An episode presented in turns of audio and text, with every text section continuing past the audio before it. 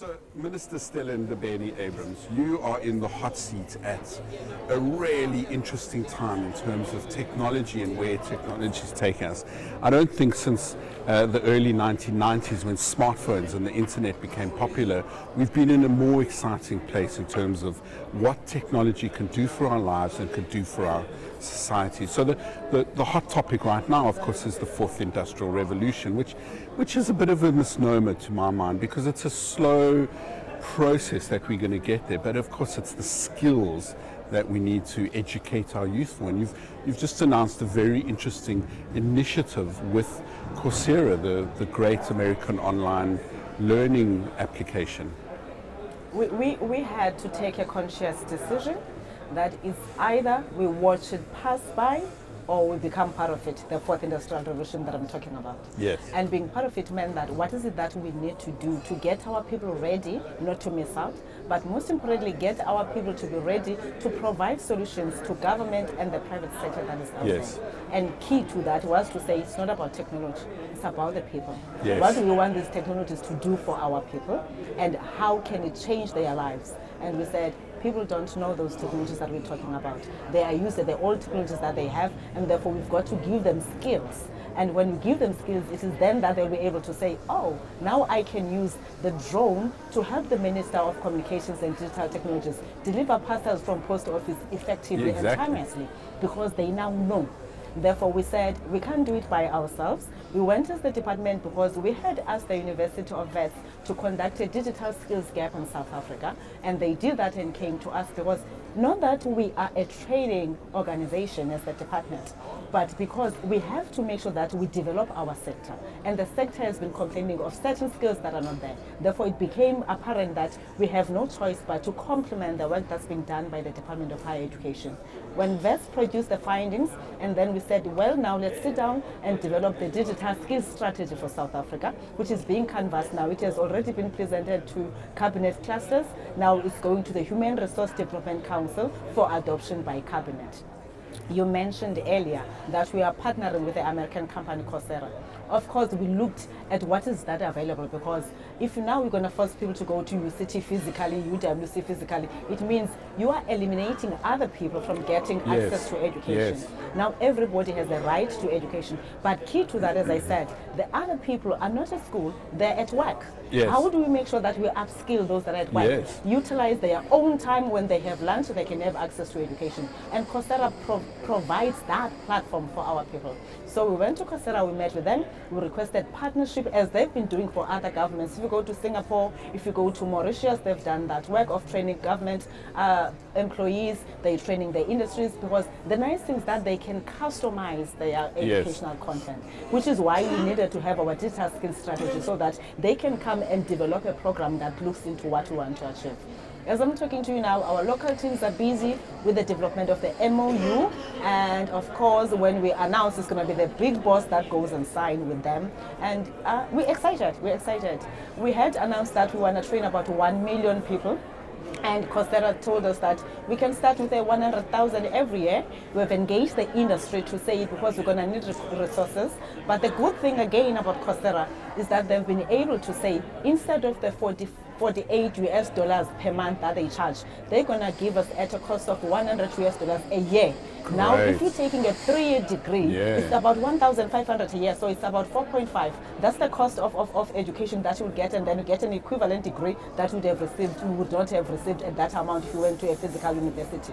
We engaged the mobile uh, operators to say, can you zero rate the content? And they've all agreed that they will zero rate the content. Now we're in the process of engaging the OEMs to say, please reduce the cost of the device. Yes. Because people must have access to that. So it's a holistic approach that we're taking. Coursera is ready on that side. We're getting partnerships to come and fund the skilling as we ask the industry through their skills development contribution to say, please add so many numbers, commit so many numbers, and then the devices and then the data that we spoke about. You had me at skills because that, of course, is the most important thing anyone needs to know. You know, I think about what skills will we need in the future world. You know, I, when I studied journalism, the only people who knew how to touch type were journalists and secretaries. By the time I finished my degree, everyone was learning it in high school. you know, primary school. They, these are a new set of skills that these kids coming out of school now are going to need for future technologies, aren't they? T- talking about journalism, key player in the fourth industrial revolution because one of the key drivers of the 4IR economy is digital content development, Yes. which is one of the programs that we are offering currently as we're rolling out certain skills. We're providing drone piloting and programming, cybersecurity, digital content development, software engineering, and, and, and data science. The reason we went for digital development content there is because, as I said, video is one of the key drivers. Mm. People want to have access as and when they want to see what's happening in their country. But because, again, we're trying to exploit the opportunities that are presented to us by the internet to say, we may be sitting here, we're producing this content through that cell phone that is, is, is recording right now. But Yes. somebody seated in California can then procure this content to utilize on their own station. And we have many viewers who create our own channels. Yes. So how do we make sure that we do not only focus on the STEM subject, but we focus on what I call the I STEM, I standing for innovation and adding the A for art side, that creativeness that is required. Because even if you have a robot, if it's not creative enough, it can relate, can smile, people will be bored about it. So we need to bring that holistic approach of, of saying, as much as we're going to build these engineers, but there are human skills Yes. that we need. Because when you get frustrated with your tablet or with your cell phone, you can't crack a game. Yes. You, you, you, are human after all. Yes. You need a human touch and a consolation. So we're trying to build all of those angles.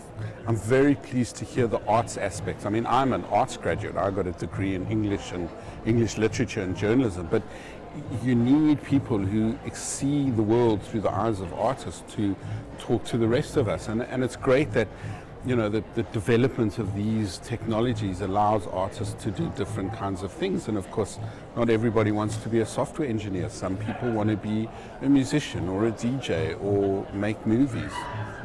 That, that's true, and we must give people space to excel in what they like. It's about the talent that God has blessed you with. All Exactly. we're saying that technology must enhance that that you like. So that's why we said there's a need for us to collaborate and understand the space. you know, digital dividends and, and other useful uh, frequencies.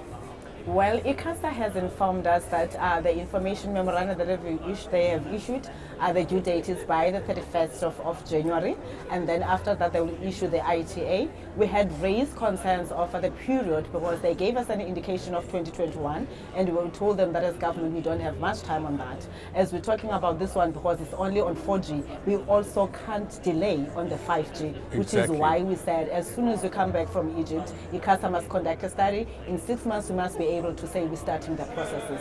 So we are working together with the authority without imposing and asking them to bypass the law because they will be taken to court by those that Yes. will not be happy. But we're saying at least we've got to be reasonable and appreciate that we've delayed for a long time.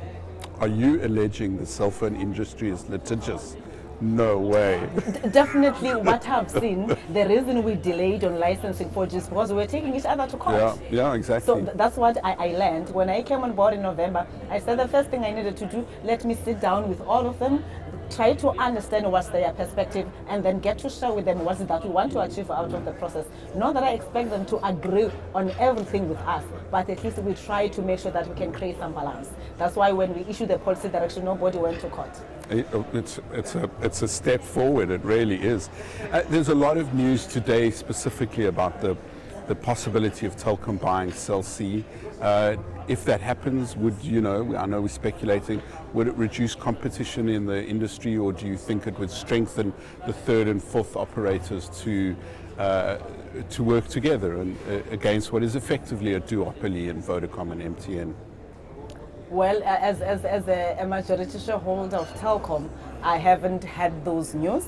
But if they were to happen, I guess uh, the Competition Commission would have to look into the context, what informs them, because at times you would want to keep saying we have four, only to find out there's three that's operational because the other one is not coping. So I'm not sure about the context now of Yes. others wanting to, to buy over the other, because as I'm saying, if you have three anyway in practice, Yes. just like we've seen in the past where we licensed spectrum to certain people who could not function and operate, they ended up leasing the spectrum to other people. So if there is an advantage that, that is benefited by both parties and the Competition Commission finds that there's no pro- prohibitants on that, then yeah, it, will be good. Great. I mean, there's a, there's a good example in a small operator like Rain, which is, You know, it's a pure play operator, doesn't do voice. It's launched the first 5G network in, in Africa. Its prices are fantastically, fantastically aggressive. Um, they're a good example, don't you think, of, of how new entrants could do something great with Spectrum if they're given it. Well, the reason we introduced WOAN was to give space to new entrants. We recognize that there's a need for smaller players to come on board and play their part, which is why even when we set up the, the WOAN process, we had said, at least make sure you exempt them from taxation, from these things for this period. It doesn't mean that they can one day tomorrow and wake up and be like the big companies, but give them space because we really need to transform how the industry works. If we continue sidelining the small players, this economy is not going to grow. Because one thing about the big players, when they see things are not going well, they're going to pack things and go and move somewhere. But if you make sure that you also invest locally, then they have nowhere else to go. It is in their interest that they work with what they have and protect everything. But government has to make sure that they have supportive structures towards that. Indeed, and, and the final question. Uh, there's been a lot of talk about the, the Fourth Industrial Revolution Commission uh, and the Africa Commission that you've just had. It looks like it's, it's starting to make some, some headway, doesn't it? It is. People are realizing that we're not talking about something that's going to be delivered by a plane. People are, are realizing that this is what they are living right now. One day I was laughing, I go through, you know, I love social media. So I'm going through Facebook and I hear people, they have these seven steps one, two, five, and then they say South Africa is the showcase, a man stepping from the first step to the fourth, and South Africa is doing this, and they were ridiculing the fact that government has taken a decision that we want to provide leadership in the Yes. 4IR.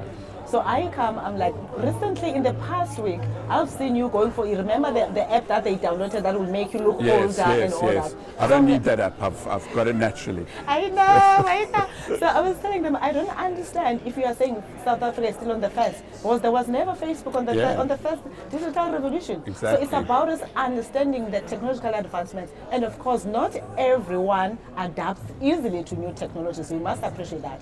But at the same time, as government, we have a responsibility to say we don't leave deliberately leave others behind. Let them be left by choice to say, I don't want to participate on that space in terms of, of social media and other technologies. But trust me, the way we live our lives, nobody does not need this technology, which is why it's important that we upskill them to make sure that they can know how to use them. The old woman that's sitting in my village that's busy knitting jerseys now has a platform to sell to people who are in Limpopo without going to Limpopo in Western Cape, but through the platforms that are there, they can sell the jerseys and be delivered through my post office. Fantastic. Minister, thank you very much. Thank you so much.